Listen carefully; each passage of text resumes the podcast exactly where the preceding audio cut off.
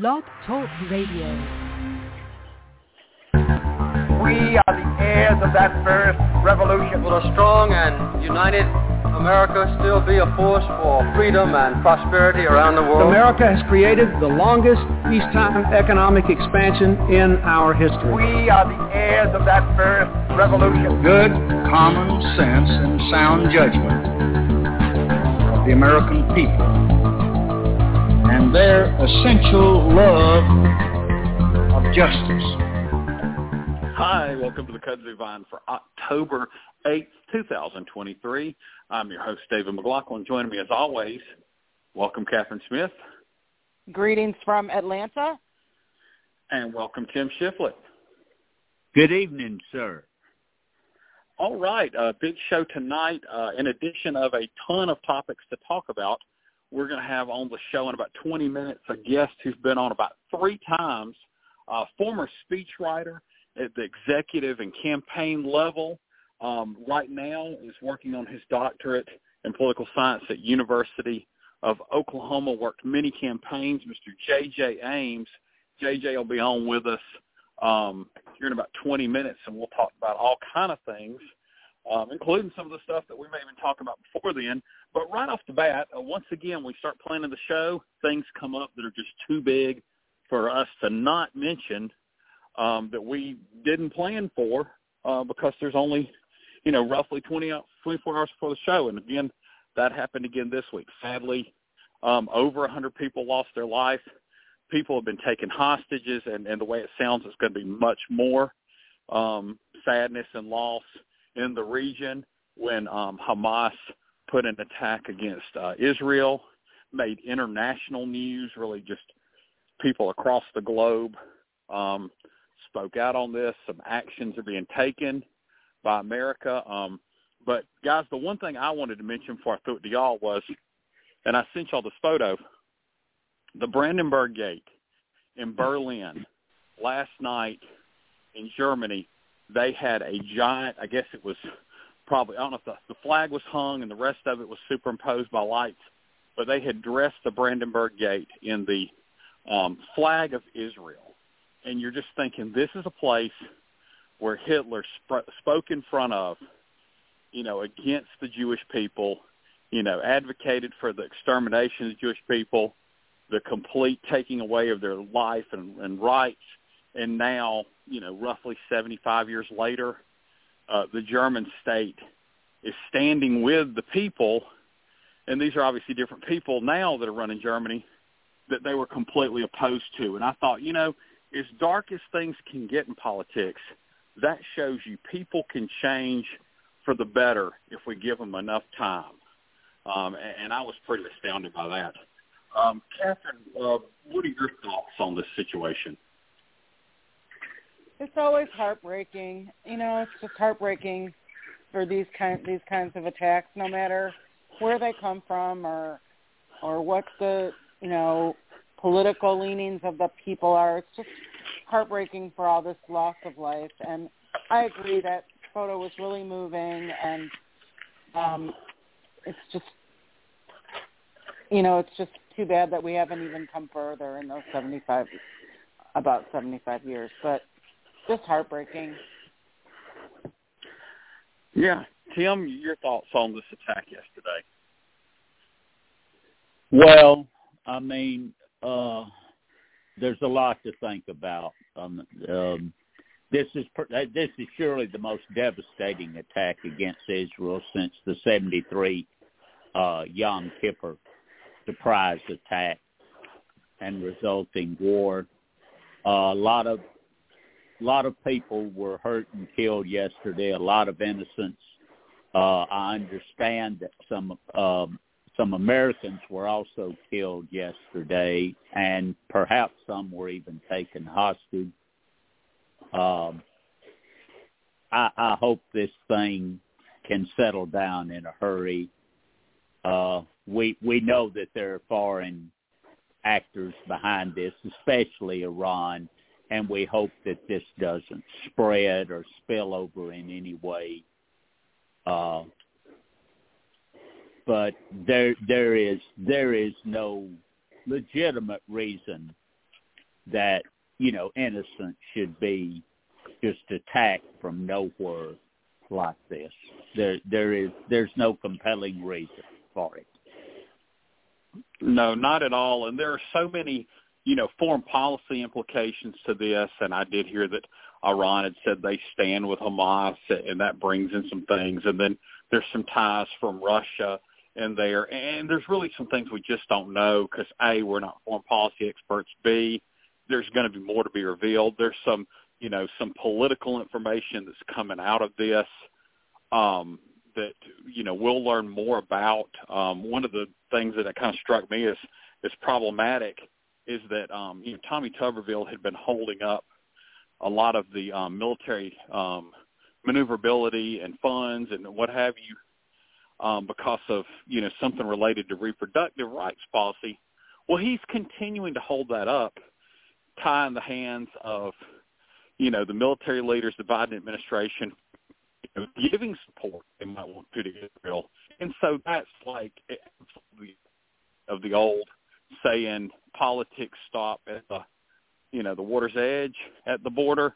Um, you know, this is some a time where he should see that it's just not a time to fight that battle, no matter how he feels about that battle, because this is you know bigger than that. Um, and then of course we know with the fight that we're going to talk about, funding for Ukraine has been you know debated, and we hope to talk about with an expert about that next week, but we're not 100% sure. Um, but you wonder if if some of the um, same arguments are going to tie up, you know, you know what we might want to respond with in this conflict. So hopefully we can get politics set aside that we can take the actions that we want to take to support, you know, where we need to decide needs to be supported. And once again, not a foreign policy expert. But let's segue from that situation to another one, and that's the big topic we expected to talk about that unfolded during the week. Um, and this, I'm going to kind of segue it like I said. Uh, there is no Speaker of the House, and typically the Speaker of the House is consulted and briefed on matters like happened this weekend. Well, Hakeem Jeffries um, is clearly the minority leader. There is no majority leader because that is the Speaker of the House. There's not one. And so he actually was consulted, which is kind of historic in a situation like this. And that kind of brings me into what the Republicans did midweek. Um, there was a motion to vacate. I, I forgot how many Republicans was, but it was a more than the number they needed. And then Democrats joined in with that because Kevin McCarthy, in no way, shape, or form, tried to make any kind of deal. you know, if there, there's word that if he would have tried to make a deal, maybe something gets struck. He didn't really try. Nothing really in good faith. Tim, what is your take on the vacating of the Speaker's office in this historic fashion?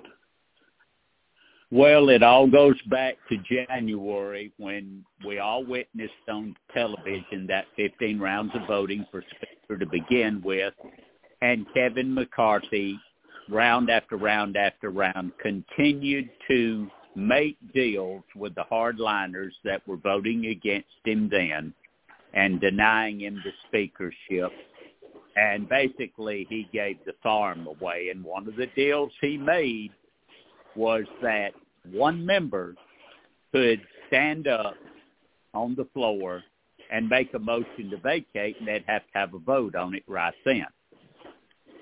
And that came back to haunt him. That that hung over his head from a little handful of hardliners all year until finally um, when they had this standoff about funding the budget, you know, there was a significant number of people that wanted to shut the government down. They are either that or make the administration cave and accept their demands for severe spending cuts, especially in social programs and stuff like that.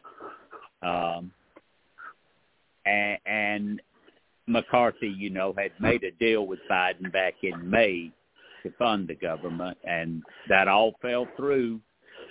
And so Matt Gaetz made his motion to vacate, and no matter what they did or said, eight of them were going to vote to get rid of him, and that's what they did. So eight Republicans out of 433 present members of the House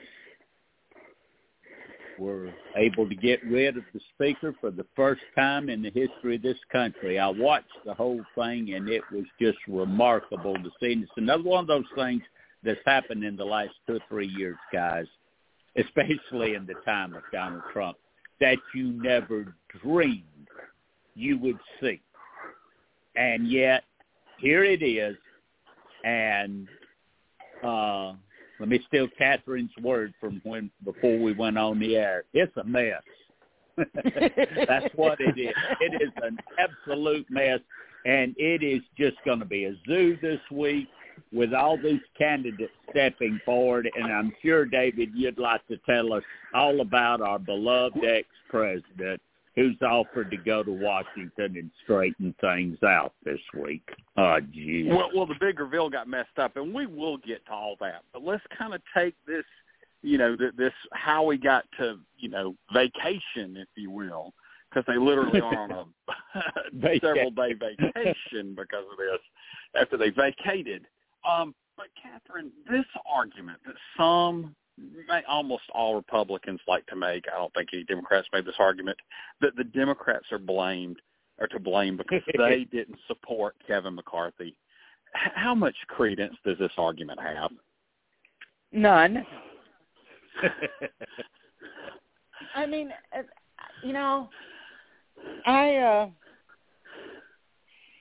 I just I, I'm just so tired of of this ineffective governing and it's it's it's embarrassing on a you know large scale international scale. We look like fools. And also it really uh defeats the whole purpose of having the government if you're just going to shut it down and then get rid of this you want to shut it down but you can't so you get rid of the speaker and then you essentially shut the government down. Um, it's just it's um, it's so disappointing, uh, and childish, and I just I just get aggravated thinking about it, really.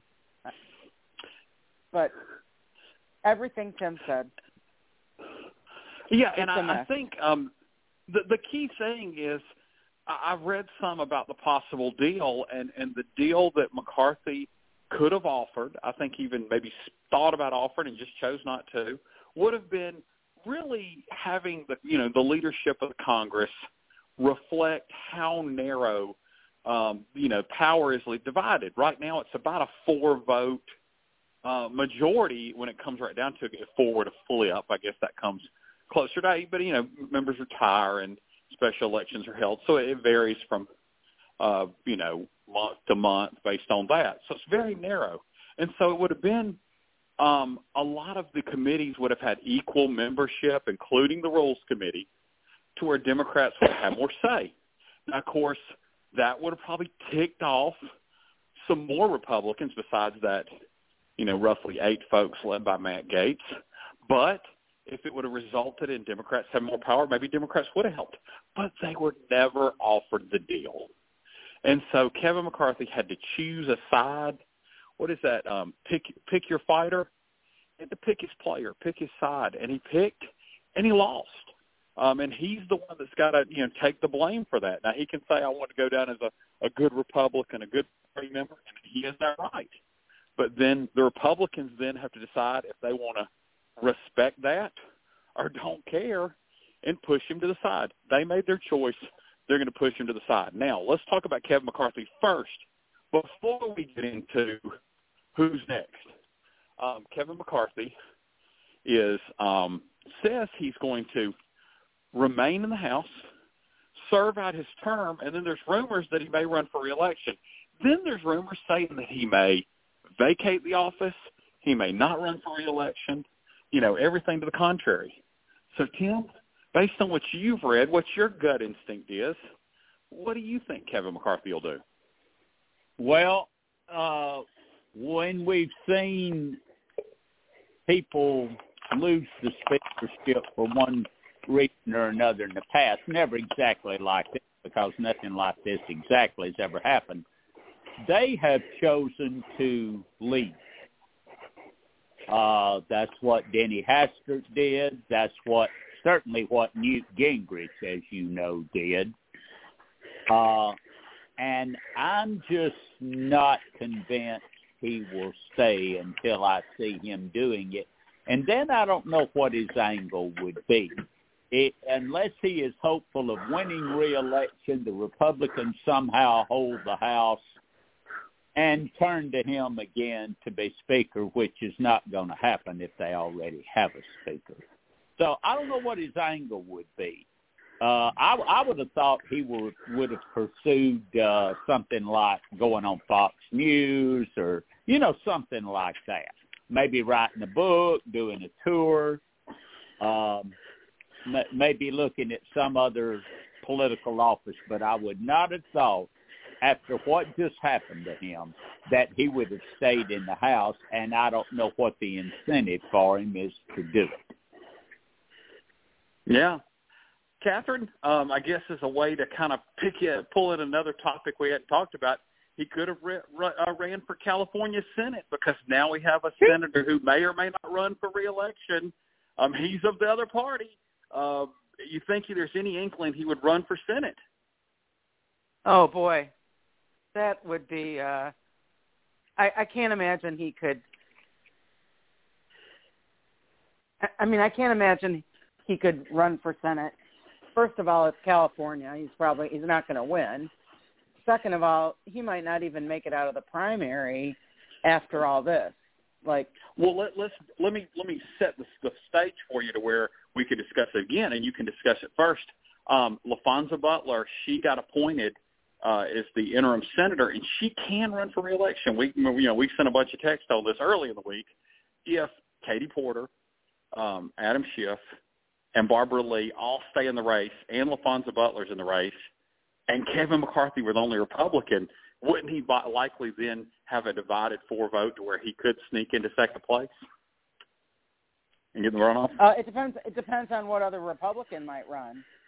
That's what I'm saying. They, he'd have to, he'd have to consolidate the field. Yeah, he'd have to consolidate the field. Um, I'm just not sure that I don't know. It just depends on how he can, you know, what the timing is, how much time he has to to campaign and be, uh, you know, do an, a sort of an apology or a, not an apology, but a, a you know, a revisioning of himself in California, uh, because you know, if you're if you, all the Republicans who voted for him are going to be like, you know, angry that he that he's not still representing them. And if he, I, I don't know, I just I don't see it being a successful uh next step for him myself.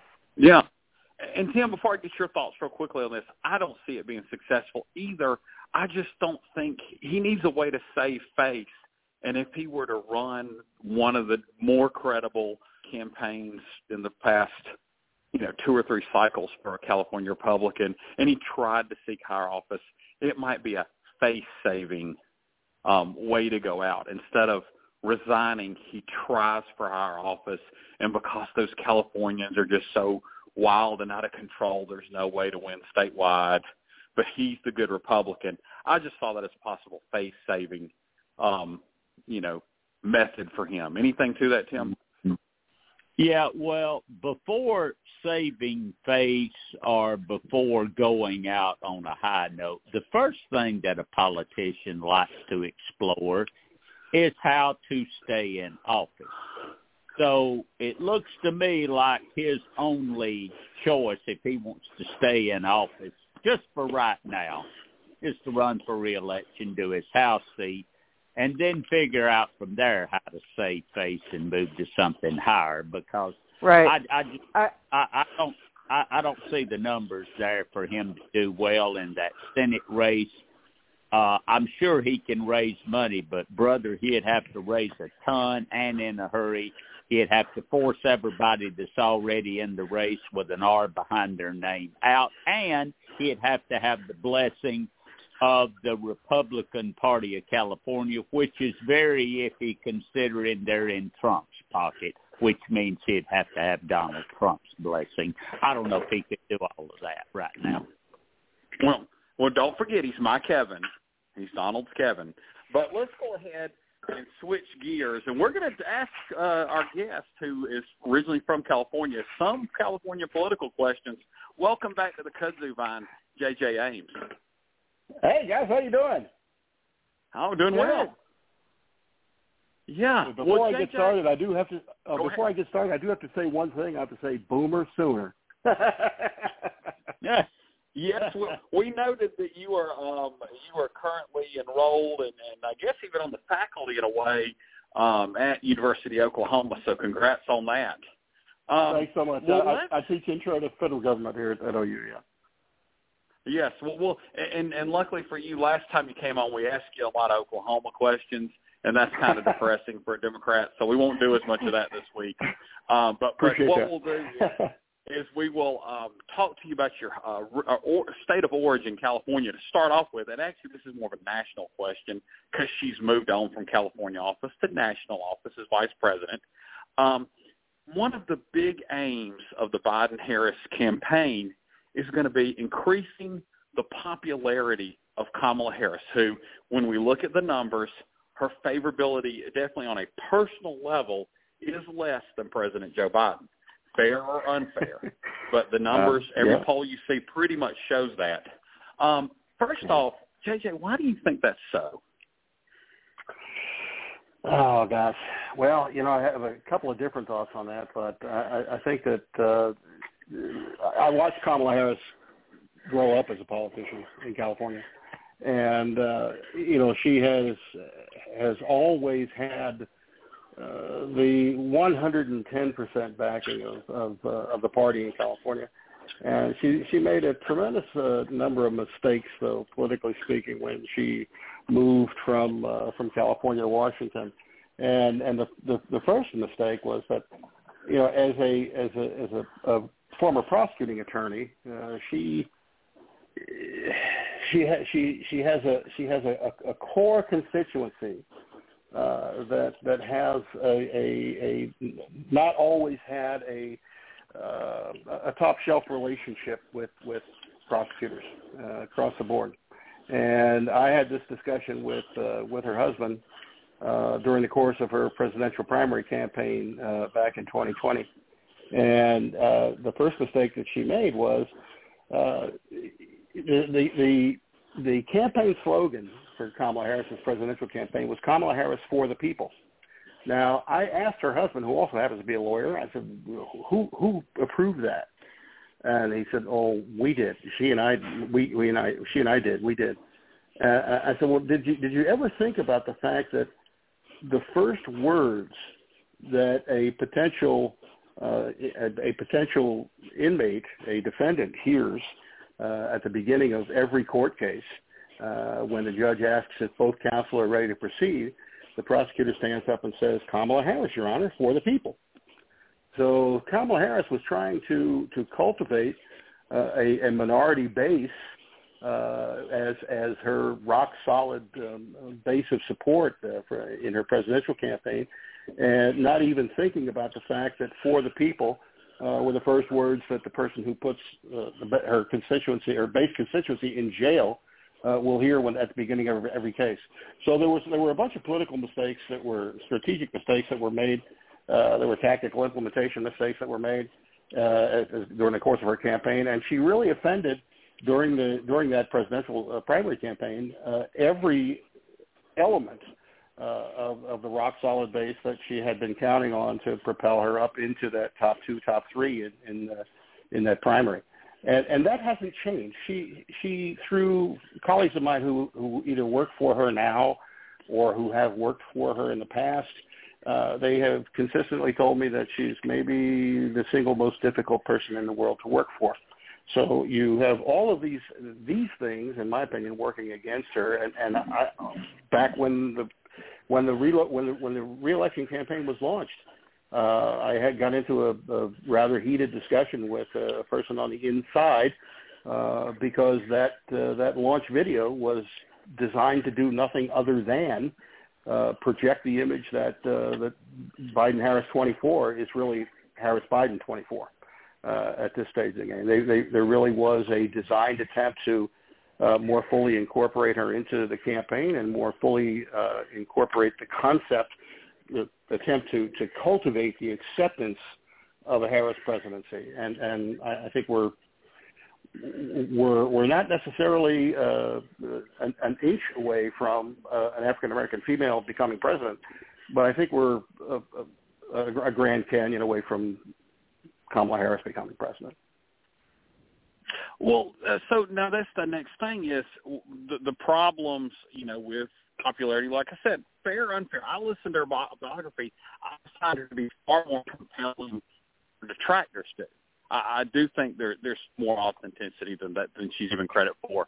But how do how does the campaign solve that problem? How do they make her more popular with voters that are not necessarily warm to her at this point. And I do think it's not a issue. It's a Joe Biden's like really likable on the core level, and Fulton don't agree with him politically, whereas she hasn't cultivated that yet.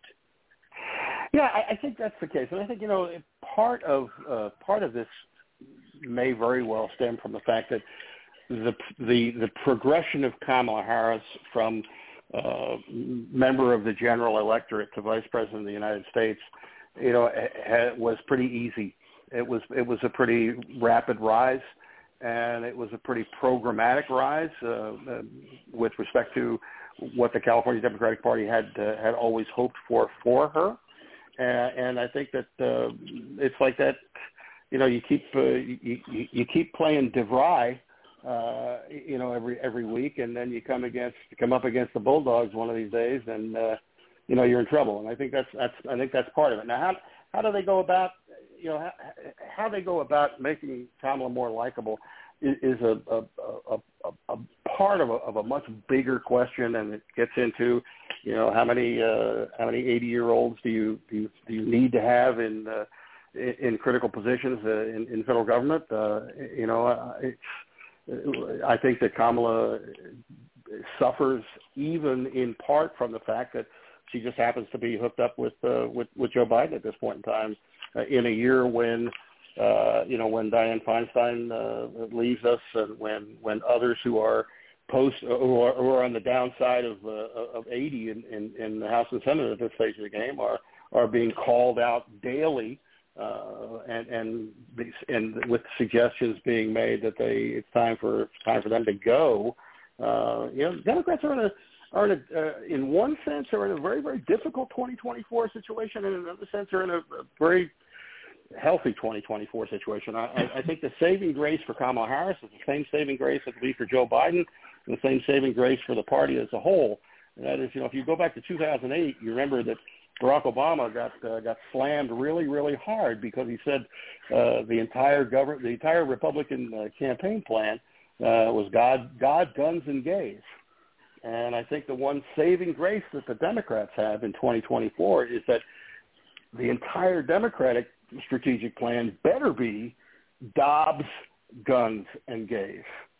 because yeah, the, the, there's so much there, and I'd love to you know get deeper into the Joe Biden age thing, which I think if if the Republicans are running a 50 year old, there might be a contrast, but when you're running a healthy 80 year old against a 77 year old that doesn't live healthily it seems to just defy you know human biology um and being as healthy as he is for the way he lives at 77 i don't think that's a big contrast but let me ask you one more question about kamala harris and her popularity sure. then i'm going to pass it to catherine kim.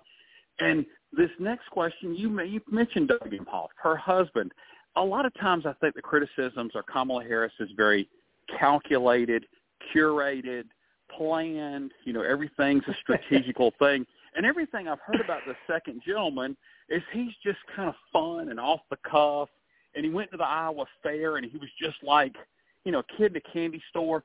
Total antithesis. now, his personality can't be her personality, but if somebody can appreciate his personality, you think, gosh, there's a little bit of fun in there. Obviously, how is there any way that they can grasp some of his personal traits onto her profile? Maybe not in her, but just like, hey, she can hang out with this guy at least, so you know she's a little more lighthearted. To be quite honest, I, I think he's actually the better politician than, than than she is at this stage of the game. Uh, because if you look at, at at who Doug really is, you know, he's he's he's the was of course the, the managing partner of the Los Angeles office of the largest law firm in the world, making twenty million plus dollars a year. So it wasn't. It, it, it, he he probably he probably had more of of a an ability to uh, to unwind in his capacity when uh, whereas she probably doesn't at this stage of the game. I, I don't I don't know I, I, knowing the, the the DC inside as much as I do, I've you know, been the, there for most of the last 35 years. Uh, you know, it, it, it's a situation where you you get branded. You, you get branded, it's, and it's it's not like you know in in in the course of any election, you know, a uh, an, an opposition candidate branding you before you do, which is of course a major problem. But but you you get into DC and you you get branded pretty fast, and, and and I'm not sure that she can escape this right now. And and it it, it believe me, it troubled me uh, as as we were coming up to uh, the time when there'd be a decision made on reelection. I, I I think if you want to know what I think Kamala Harris's best move is right now, and what Joe Biden's best move is, and what the Democratic Party's best move is, I think uh, Joe catches a case of COVID here before too long and Kamala Harris cuts a deal with Gavin Newsom to become the next Supreme Court nominee. Gavin steps in, becomes the nominee of the party for 24, and Kamala steps down and becomes a, becomes a Supreme Court justice in the next go round. Uh, she doesn't have to run for reelection again. Her, her popularity doesn't matter, uh, a la Clarence Thomas, uh, and she can sit there uh, in, in a in an office for the rest of her life, and she'll be in she'll be where she want where she needs to be, as opposed to where she maybe wants to be. Well, well, obviously you you ended my segment with you with a, a quite a conspiracy scenario. uh, you know, plausible, but probably not likely. Because I will point out, JJ, I don't see the Supreme Court opening on the horizon um, because Clarence Thomas is not going to resign, even though he. You, you, obviously you might be surprised. You might yeah. You might be surprised. Well, well that, if he were to resign, that would make things a little trickier. But let's go ahead and pass it to Catherine, who has questions about yeah. other things, and then we'll pass it to Tim. Sure. Catherine? Fantastic. Hey, JJ. Thanks for being on. We appreciate it. oh, no it. Problem. Glad to be here. Um, I want to talk a little bit about jobs because uh, it's what I think about a lot and how sure. it the impact it will have on the 20 well on all the elections going forward, especially the 2024 election. Um, you're in Oklahoma. I'm sure you. I know you don't like to talk necessarily a lot about Oklahoma, but what is the what what is the um, sort of temperature there around uh, abortion and jobs and all the related things and what do you what do you think the impact is there? I, I don't know that Oklahoma is necessarily Kansas in in, in the sense that if if we had a a ballot question today, I, I don't know that that you could you could pass uh, you could pass uh, protections for for women's reproductive rights in Oklahoma. Uh, but I will say this that, that uh, being on the college campus and, and you know my, my my freshman class that I teach uh, intro to federal government uh, normally has 250 kids in in my main lecture. Uh, this year they've increased that to where, where we now have 350 kids, uh, and it's it's pretty uh, pretty diverse uh, as as Oklahoma goes. Uh, but we have a lot of Texas kids in the classes as well, and, and I think just not only talking to to the students about their views, uh, but what they talk about in their homes and among their families and circles of friends and what have you.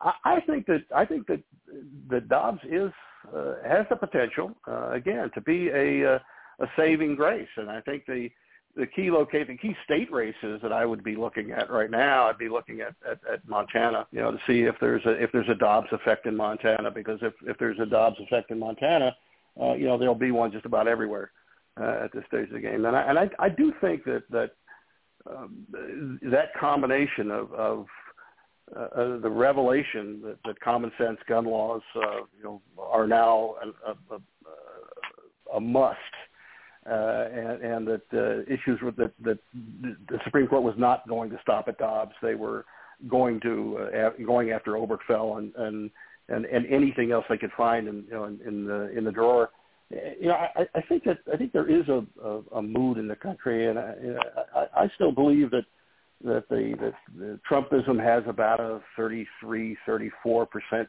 ceiling at this stage of the game, and I think that'll go down even farther uh, as soon as uh, the first uh, the first sentence to federal penitentiary is uh, is, is dished out. Yeah. Uh, you know, so I, I would I hope think so, that, but you know.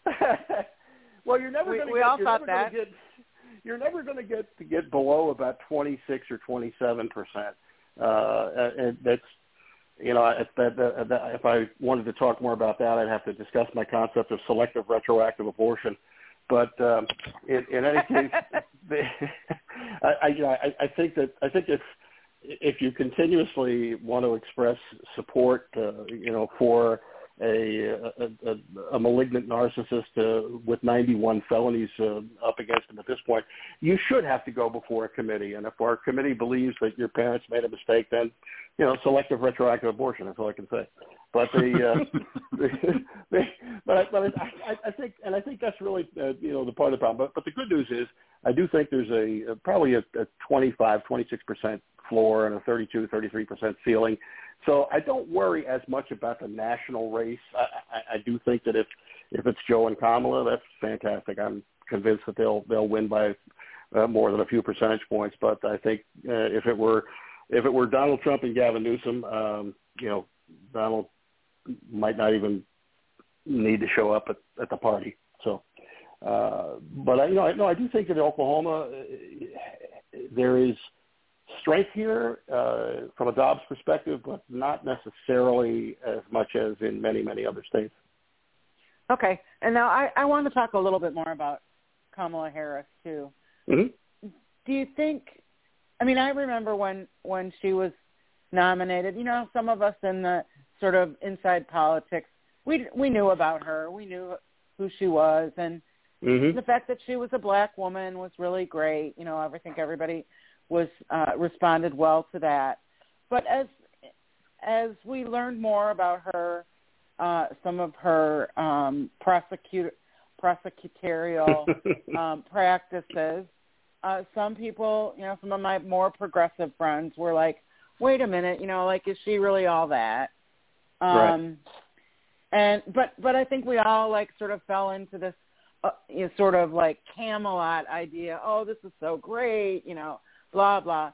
Do you think that um do you think that we maybe should have paid more closely more close attention at that early phase um or do you think that we made a mistake by not sort of talking more about because I don't remember there really being a big discussion about her um her uh time as a prosecutor um you know like, like we didn't talk about it she didn't Yeah, say she didn't say well i was a prosecutor i had to do that um yeah, you know, I, I I think, and I think part of that again is was just the fact if you look at at Kamala Harris's rise from from again from from simple voter uh, to vice president. I mean, she she had a uh, she was fast tracked. You know, she was fast tracked from be, from beginning to end, and, and and there was there was every reason in the world for her, given the environment within which you know she kind of grew up politically. Uh, there was every reason in the world for her to think that hey, the next step is going to be the same distance uh, from the one I'm on now as the one I was on before, and uh, you know, it just it, it was it was simply anticipated that that this was her path, this was her career path, and and you know, it's like when it's like everything else when you start to you know, buy into your own press clippings. uh, you know, the job has a tendency to get a little bit harder down the road. You know. Well, I don't mean to say. I mean, I I, I like her, and I I Mhm. have no qualms about what she did as a prosecutor.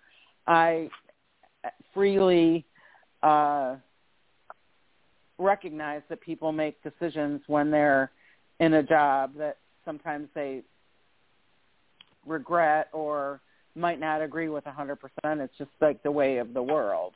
But um, Mhm. I just sometimes I think that that we didn't uh, pitch her properly from the get go, and so now she's sort of stuck. Well, But- the question and the, the question is, was she not pitched properly, or, or was that all the pitchers had to work with? That's that's that's Oh. one. And, and and and the other thing too, which which hurt her in, in her campaign, and it really it bothers me a little bit now uh, going into 24 with with the Biden campaign. Uh, you know, Julie Rodriguez is a nice person. She's a, wonderful person uh, and she was Kamala's campaign manager when uh, during her California Senate campaign. And she and her husband ran Kamala's uh, primary campaign, and they attempted to run that primary campaign exactly as they had run her California Senate campaign. And, and for anyone who knows anything at all about politics, uh, you know, this day and age, I don't really care who the Republican is. You're not going to win a statewide race in, in California, and, and and I and I think that trying to just just trying to run that presidential primary campaign like they would have run another California Democratic primary campaign uh, or Democratic uh, California Democratic California California general election campaign rather, um, it it just showed in my mind that that no no one in that group was was ready for prime time, and and the reason why Joe, of course, named uh, uh, Julie as the campaign manager now uh, was to again promote that Kamala Harris connection, that Kamala Harris uh, portion uh, of of the ticket, and and I uh, I challenged internally the decision to uh, to uh, announced Julie as the campaign manager, and uh, and then, of course it uh, nobody listens to me anymore anyway. But uh, they, they they they did they, they did one time. I know that in, feeling. In 20, well, they, well they, they did one time in 2020 during the 2020 campaign, and, and I think it, it, it did some good for everybody. But uh, but right now, I think that uh, there's this there's an internal feeling that we're running a co-president campaign here, and and I, I think that's a mistake. I think there are other mistakes that are being made, and fortunately, the good news is uh, the other side's making a lot more mistakes than we are. no kidding. Gee. Okay, well, I'm going to pass it to Tim. Uh, Yeah. And if it comes back around, I might have some more questions. Fantastic. Thanks so man. much. Yeah. Yeah. Good Go ahead, e- good evening, sir. Uh, Hello, let's my friend. turn our attention to a fun topic: the U.S. Senate. Um, you you know what the map looks like. We we all do. do. Um, recently, we had an, a, a guest on the show that we were talking to the U.S. Senate about, and she suddenly mentioned that she would be keeping an eye on the Florida Senate race. And I'm like, whoa, wait, what? Uh, I, I hadn't even considered that. I know about Rick Scott's negatives. They're they're they're Mhm, certainly uh, well documented, but I'm having trouble thinking there's going to be a competitive Senate race in Florida next year. Is there? I, I can't, for the life of me, believe that there will be a competitive uh, anything statewide race in Florida for a long time to come. In in 2020, uh, you know, they, there was uh, there was way, way, way, way more money put into uh, Florida uh, nationally than than there should have been. Uh, it was in, in, in 2020. You know, we were spending money in Florida and spending money in Texas and and and and, and spending spending way way way more money in Ohio, uh, you know, than than I thought was warranted. Um, but as, as with respect to Florida, I, I don't believe. I mean, yeah, Rick Scott's got a ton of negatives, and and he's again he's he's got target fixation on his own foot right now with whatever whatever he's, you know he's, he's carrying on his on his hip. Uh, but I, I think that uh, I, I think Florida is gone, and I think Florida is gone for a lot longer than than some people would would like to believe. Yeah. Yeah, and I'm in total agreement with you on that. So let's turn now northward. Um, I cannot come up with a scenario in which the Democrats hold the Senate without a Sherrod Brown victory in Ohio. Well, we know what's been going on lately in Ohio. Yeah, Is yeah. there any way that Brown holds that seat? If anybody can, this, is a, I'll say this to anybody at all. If anybody can do it, uh, Sherrod can. Um, he's very, very well liked. He, he's absolutely a, a guy on the ground, you know, man of the people, and and uh, can walk into any one of the four corners of that state and, and be uh, recognized and appreciated for the things that he's tried to do for the working man. And and I, I think Sherrod would have been a uh, uh, had he decided to uh, to run in in 2020 uh, for president. Uh, I, I think that uh, he would have been a, could have been a formidable candidate. Um, I think that if anybody can hold the seat, he can. And the, and again, the, a couple of good things that are going on there is that is that um, his principal uh, Republican challenger is the Secretary of State from Ohio, uh, who was involved in the, up to his up to his neck uh, in the controversy about uh, with respect to increasing the the uh, the the majority size of a in, in a refer- in a referendum situation. So I, Uh-huh. I think that I, I think that uh, that Sherrod's got not only his own uh, popularity and political savvy and and, uh, and and reputation going for him, uh, but the other the, the guy who is probably going to be the uh, uh, the Republican nominee is is is not not necessarily being looked upon with uh, with favor right now by uh, a, whole, a whole host of, of Ohioans, uh, and and his his his principal competition uh, for the Republican uh, uh, senatorial nod uh, right now is uh, oh, is the guy whose whose family uh, owns the Cleveland baseball team. So uh, so you got a uh, you got a Secretary of State, uh, I think a car dealer, and a, and a, and a guy who owns whose family owns a baseball team. So uh, if you want to say that uh, you're you're you you're desirous of supporting a man of the people, uh, you know, Sherrod's your guy, and and I, I think it's going to be uh, by, by no means a walk in the park. I mean, it's going to be tough. Um, you know, if you look at, at at where we fared in national elections uh, in uh, in Ohio recently, uh, last few cycles, I mean, uh, haven't done real well there. And and and on top of that, if you uh, uh, you, you just you look at at, at Tim, look at the fact what happened to Tim Ryan. Tim Ryan would have been a fantastic senator, and he gets uh, he gets beat out by a, a, a Trumplican.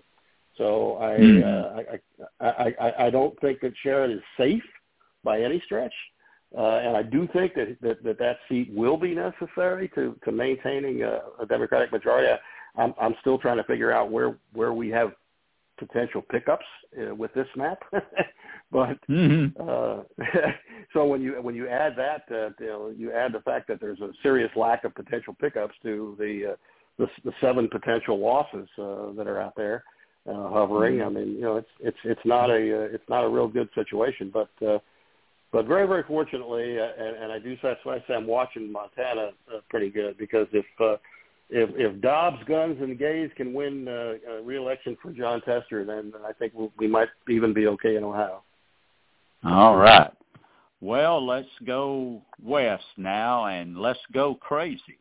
Uh, because this Senate race in Arizona, I fear, is gonna is gonna be looking pretty crazy. Um, I mean, we, we're, we're thinking, what will Kyrsten Sinema even do? Is she is she going to run as an Indy, a Democrat? If she runs as an Indy, who does she hurt? And then there's that fun-loving lady, Kari Lake, who's about to jump in there. Straight, uh, try to straighten all that out for me. What in the world is going to happen in Arizona?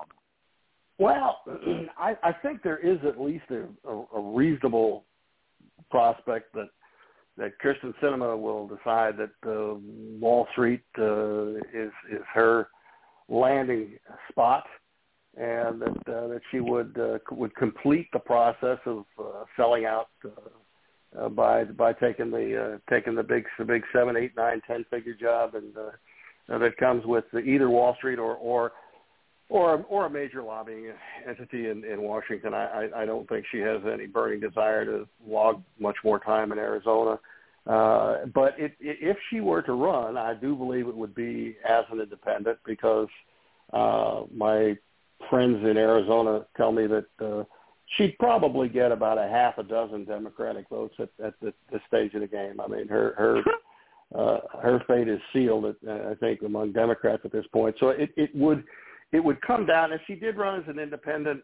You know, who does she hurt most?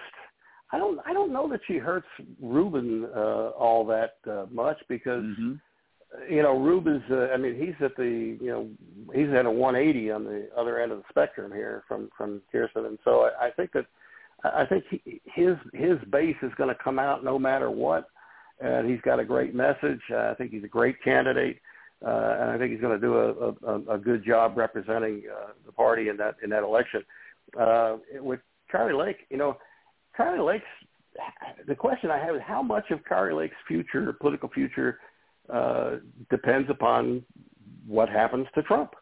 You know, mm-hmm. if, if you know if if she she could become a significant player or a non-factor. Uh, you know, I think that uh, that the manner in which she responded to losing the gubernatorial election uh, will probably hurt her not only in this cycle but uh, in, in a couple more until the next generation of voters comes up and doesn't know her and has to start from scratch.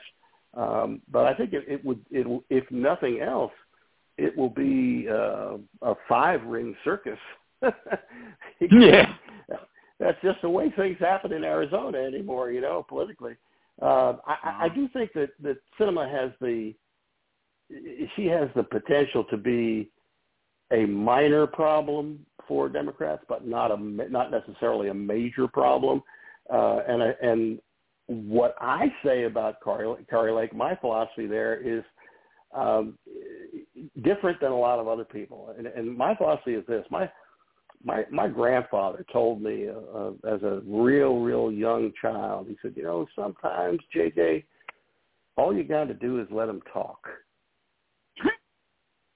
and and that's that's where I think we're at with Kari Lake right now. I mean, I would be if it, I, I as a Democrat, I would be doing everything I possibly could to get more airtime for her, because because because ultimately um, lunacy uh, in the in the town square uh, will get you out of the town square faster than anything else that might happen.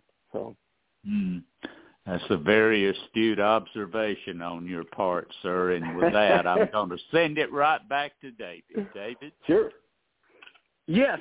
Well, um, JJ, our time is running short, and so I wanted to have a question for you, but I'm going to ask Tim and Catherine the same question. I'll give I, I, some kind of answer because I'll be honest, I really don't know. We're, right now, yeah. we have no speaker. We know it could be um, Jim Jordan. It could be Steve Scalise rumors are it could be Donald Trump. Um, although he said he's still you know backing Jim Jordan, but I think he always likes to beg. Could be Hakeem Jeffries if something really goes sideways because he seems to win the most votes round after round. And now yeah. people are even trying to pull Kevin McCarthy back in, and then theoretically, I guess according to the Constitution, it could be for any 330 million of us. Um, you know, as long as you're an American Absolutely. citizen.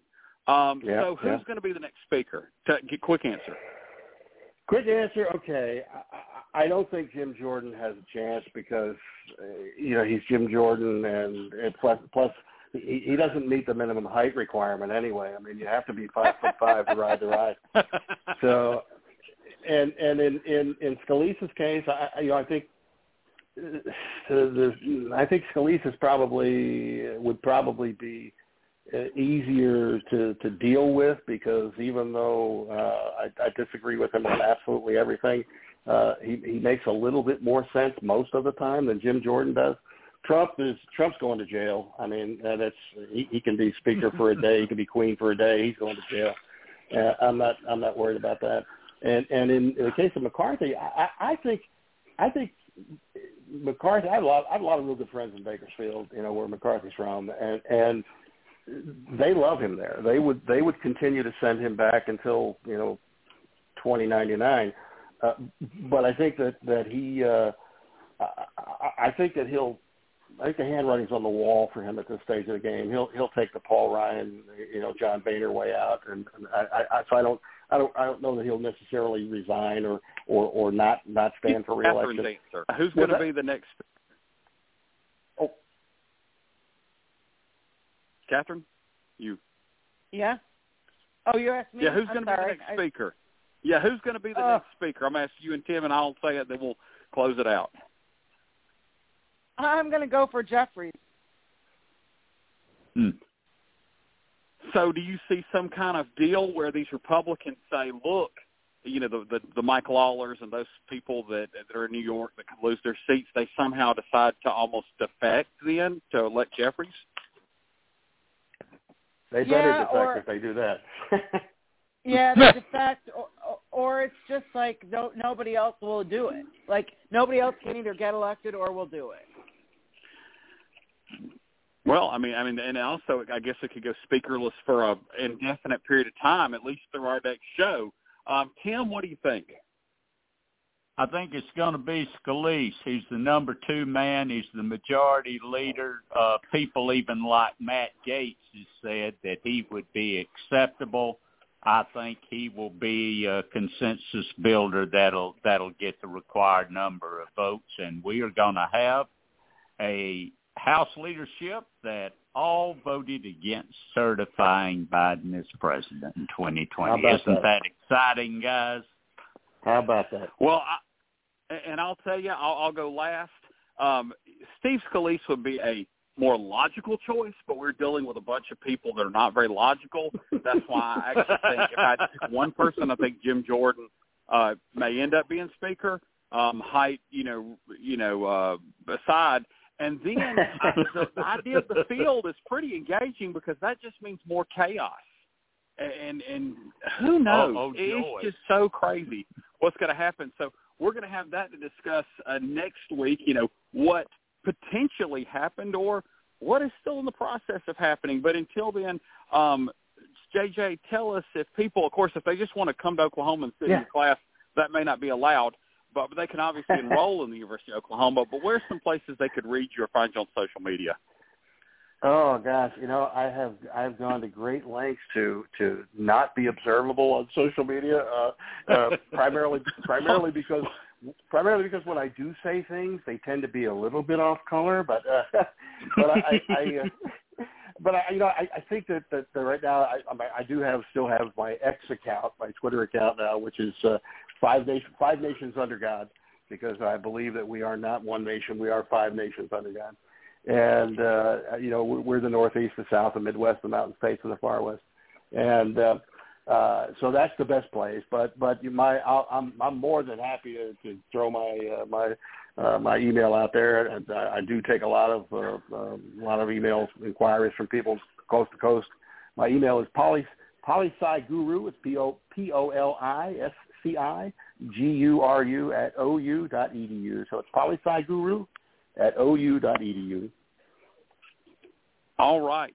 Well, JJ, we thank you so much for coming on the show. Got to have you again because you're engaging and you don't just, or you're not afraid to jump out of the box if you think it's the right thing. to do. so glad to have you on the show tonight.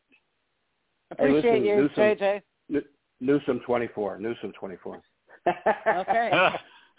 Thank you, sir. All right. Take, take Well, that was J.J. Ames, uh, who's currently teaching and, and working on his doctoral uh, work at University of Oklahoma. Uh, longtime Washington insider. I, I'll let you find his um, LinkedIn or what all to know all the things he knows and all the people people he knows and whatnot.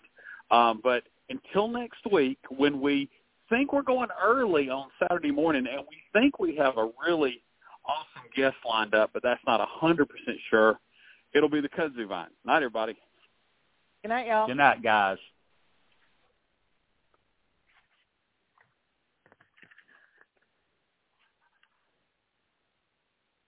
We are the heirs of that first revolution. Will a strong and united America still be a force for freedom and prosperity around the world? America has created the longest peacetime